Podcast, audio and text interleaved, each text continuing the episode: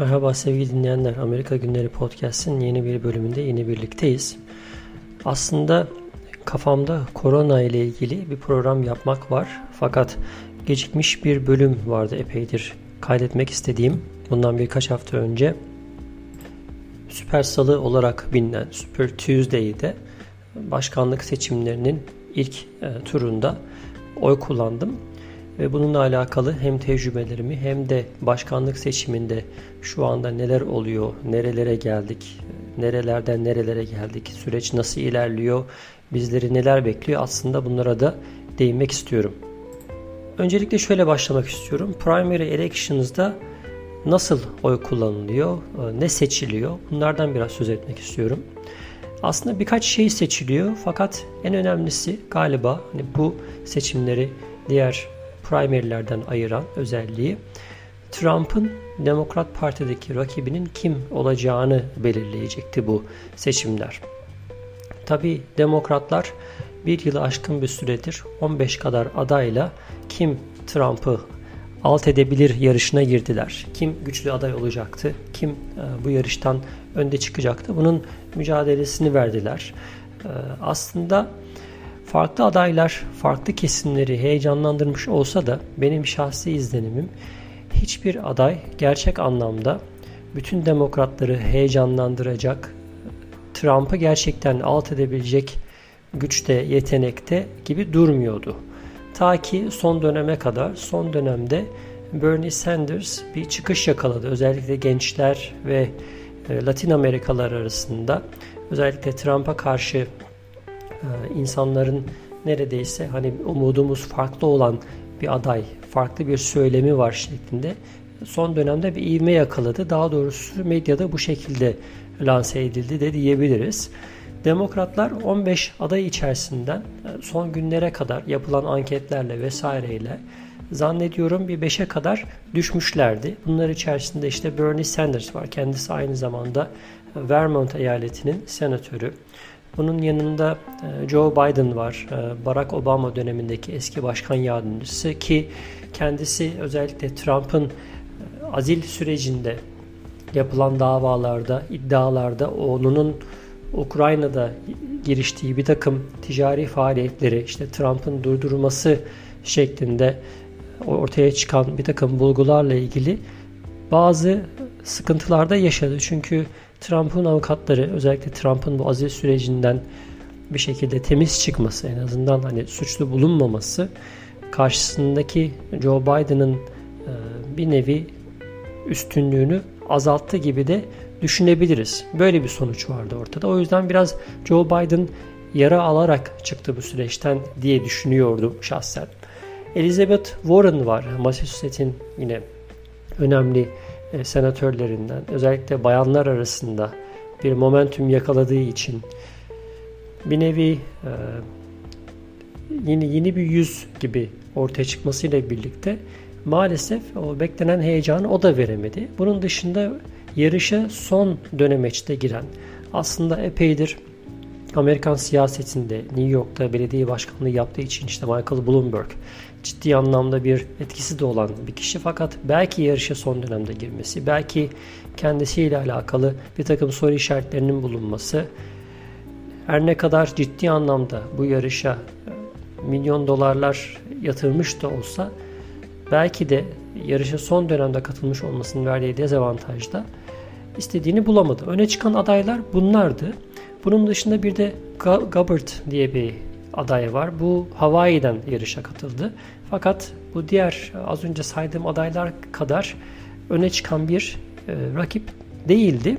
Ve açıkçası yarışında şöyle ya da böyle bu dört aday içerisinde geçeceği, hani seçmenin vereceği kararın sürpriz de olabileceği düşüncesiyle insanlar çok ciddi tahmin yapmaktan çekiniyorlardı ama belli eyaletlerde Biden veya Sanders'ın önde olduğu tahmin ediliyordu.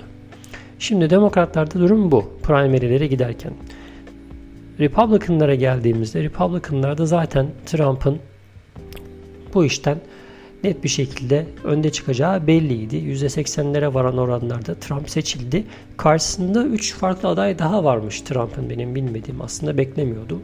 Republican Parti içerisinde de cılız da olsa bir takım muhalefetlerin olduğunu söylemek mümkündü ama bunların hiçbirisi gerçek anlamda rakip olarak bile telaffuz dahi edilmedi. Televizyonlarda isimlerini duymadık. Tabi sadece bu partilerden mi müteşekkil? Aslında değil. İşte Yeşiller Partisi, Liberaller falan, Libertarian Parti bunlar da aslında parti olarak Amerikan e, seçim sisteminde yerlerini alıyorlar. Fakat hiçbirisi gerçek anlamda ne demokratlar ne de Republicanlar kadar dikkat çekemiyor ki Vermont senatörü işte Bernie Sanders de aslında kendisi bağımsız olmasına rağmen bağımsız bir şekilde başkanlık seçimine girseydi e, bu bu kadar ön sıralara gelebilir miydi? Yarışın hani bu aşamasına kadar gelebilir miydi? O bilinmez. O yüzden kendisi de demokratlar içerisinden aday olmaya çalıştı. Seçim daha doğrusu hani Super Tuesday dediğimiz primary yani ön, ön seçimler hani adayın kim olacağını belirlemeye yönelik seçimler 14 eyalette gerçekleşti demokratlar için. Republicanlar da 11 eyalette sandık başına gittiler. Seçim Amerika'da salı günleri yapılan bir etkinlik. Salı gününe ayarlanmış durumda. Sabahın çok erken saatlerinde başlıyor. Saat 7 gibi. Akşam saat 8'e kadar devam ediyor. Gün içerisinde genelde okullar kullanılıyor seçimler için. Hatta bu seçimin tarihi daha öncesinden farklı bir günde e, olacağı tahmin ediyordu. Bir takım gelişmelerden dolayı bugüne alınınca okulların bazıları da normal okul saatlerinde değişiklik yapıp öğrencileri erken gönderme şeklinde bir tutuma da girdiler. Her okul kapatmadı, bazı okullar kapatıyor. Çünkü eğer e, sandık görevlileri orada o binada çalışıyorlarsa okulun bir şekilde bunu accommodate etmesi yani karşılaması gerekiyordu bu talebi. Bu yüzden bazı okullar okulu erken bitirme durumunda kaldılar. Bunun dışında hayat yine devam etti o gün. İşte belki de bu yüzden aslında Amerika'da oy kullanma oranının düşük olduğunu söyleyebiliriz. Fakat Amerika buna önlem olarak da insanların daha önceden posta yoluyla veya belli merkezlerde early voting dedikleri yani erken oy kullanma sistemlerini de devreye sokmuş olmasına rağmen bu seçimlerde her ne kadar bu seçim gerçek anlamda bir seçim olmasa da çünkü ön seçim hani başkan adaylarını belirleme mesela benim bulunduğum şehirde öğrendiğim kadarıyla %50'lerin altında bir oy kullanma oranı olduğunu duydum bu seçimle alakalı. Ee, bu seçimin olduğu gün sadece başkan adaylarını belirlemiyordu. Bunun dışında işte bazı senato adayları veya işte belli yerlerde belediye meclis üyeleri ya da başka başka oylamalarında yapıldığını duydum. Şimdi gelelim seçimin nasıl olduğuna, bu seçimin nasıl bir anlamı olduğuna ve nasıl oy kullanıldığına biraz bakalım. Closed primary'ydi bu bizim. E, daha doğrusu şöyle söyleyelim. Primary'nin birden fazla çeşidi var. İşte closed olanları var, open olanları var, işte semi open olanları var. Closed primary olunca sadece partiye kayıtlı olanlar oy kullanabiliyor. Bu da eyaletten eyalete farklılık gösteriyormuş. Yani bazı eyaletlerde mesela bu Super Tuesday günü olan primary close primary olarak yapılmış. Bazılarında open olarak yapılmış. Mesela şöyle. Önceden eğer bir partiye üyeyseniz Demokrat veya Republican sadece siz oy kullanabiliyorsunuz. Yani herhangi bir üyeliğiniz yoksa daha önceden kaydınızı yaptırmadıysanız partiye partinin adayını belirlemeye gidemiyorsunuz. Enteresan bir durum. O gün gittiğinizde hani partiler ne olur? Türkiye'de düşündüğü zaman partilerin kendi kongreleri olur. Parti üyeleri bir şekilde kendi içlerinde seçimlerini yapar. Buna devlet herhangi bir şekilde müdahale etmez. Ama burada devlet kurumları üzerinden, seçim sistemi üzerinden parti adayları seçiliyor. Böyle bir yönteme gidiliyor. Bu biraz farklı bir uygulama.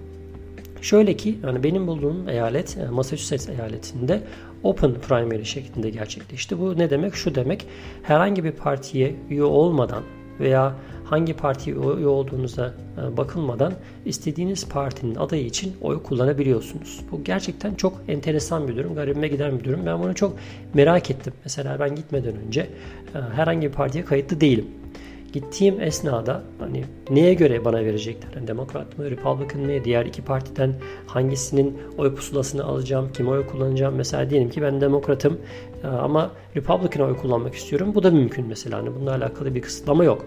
O yüzden e, kayıtlı olmadığım için gittiğimde bana sordukları soru şuydu.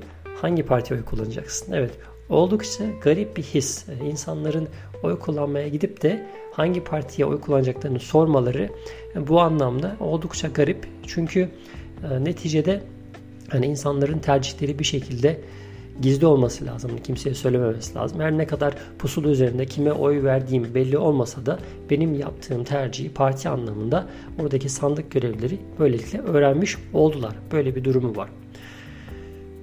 Diğer seçime göre biraz daha kalabalık gördüm. Benim en son yaptığım kayıt başkanlık, belediye başkanlık seçimleriydi ki zaten e, daha önce burada da söz etmiştim. Belediye başkanı tek adaydı. O yüzden bir heyecan yoktu.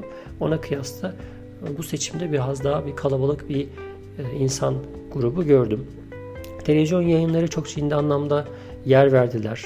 Televizyonlar özellikle seçim e, sonuçlar açıklanmaya başladıktan sonra saat 8'de bittiyse işte 8.30 gibi sandıklar sayılmaya başlandı, açılmaya başlandı. O saatten itibaren televizyon kanalları yayın yapmaya başladılar. O gün boyunca hani kim aday olur? E, Sanders ve Biden arasında gidip geldi. Özellikle Kaliforniya son saatlere kaldı çünkü saat farkından dolayı onların sandıkları daha geç açıldı. Kaliforniya'da ciddi anlamda Sanders'ın oyları fazlaydı. Bu anlamda Sanders acaba açığı kapatabilir mi diye o gece bayağı bir e, bekleyiş oldu. Sabaha karşı kalktığımda Joe Biden'ın önde bitirdiğini görmüş oldum. Joe Biden'ın biraz daha moderate yani ılımlı, e, biraz yaş olarak daha yaşı ileri insanların ve e, siyah Amerikalıların oylarını aldığı söyleniyor bu seçimlerde. Bir de Bernie Sanders'ın daha çok gençlere hitap ettiği, biraz daha hani değişim bekleyen insanların ve e, özellikle Latin kökenli Latin Amerikalıların oylarını aldığı görüldü bu seçimde ve seçimi Joe Biden daha önde götürmüş oldu. Geçenlerde bir e, primary daha oldu. Başka eyaletlerde daha yapıldı. Orada da Joe Biden artık çok ciddi anlamda önde götürüyor. Bu noktada herhalde demokratların adayı bu saatten sonra Joe Biden olur diye ben açıkçası düşünüyorum. Evet aslında uzunca bir süredir seçimlerle alakalı, başkanlık seçimleriyle alakalı bir program yapma düşüncem vardı. Bir dinleyicimden geçen sene bu zamanlarda başkanlık seçimleriyle alakalı bir program yapar mısın diye bir talep gelmişti. Açıkçası o dönemde henüz bu kadar fazla adayın olduğu, özellikle Trump'ın da ekonominin iyi gitmesi, bunun dışında karşısında çok ciddi anlamda bir muhalefeti, rakibi bulamayış olması ve Republicanlar içerisinde hala da kemikleşmiş bir şekilde Trump'a olan desteğin devam etmesi bu anlamda seçimler içinde benim gözümde bir bekleyiş anlamına geliyordu. Hani acaba demokratlardan kim çıkacak, kim önde bitirecek ki Joe Biden bile şu an itibariyle ön planda dursa dahi açıkçası çok fazla heyecan veren bir lider değil. Bir Obama dönemi kadar değil ki bundan önceki aday Hillary Clinton'ın da aynı şekilde kaybetmesi de biraz heyecan veren bir lider olmayışından kaynaklanıyor bence. İnsanları böyle sürükleyen, alıp götüren bir lider değildi.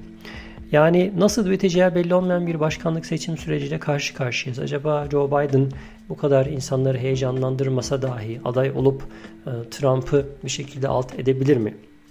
Heyecan vermeyen demokrat adayları içerisinde en azından en düzgünü hani Amerikan başkanlığı profiline en e, böyle klasik geleneksel başkan profiline en uygun bu kimse diye düşünen adaylar desteğini verirler mi?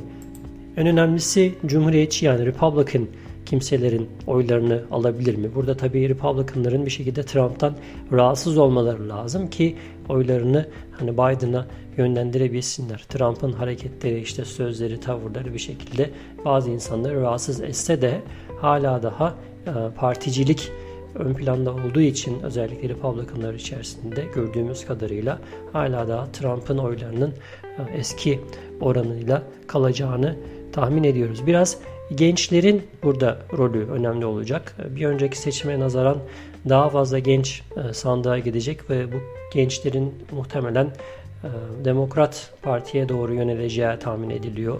Eğilimler bu yönde.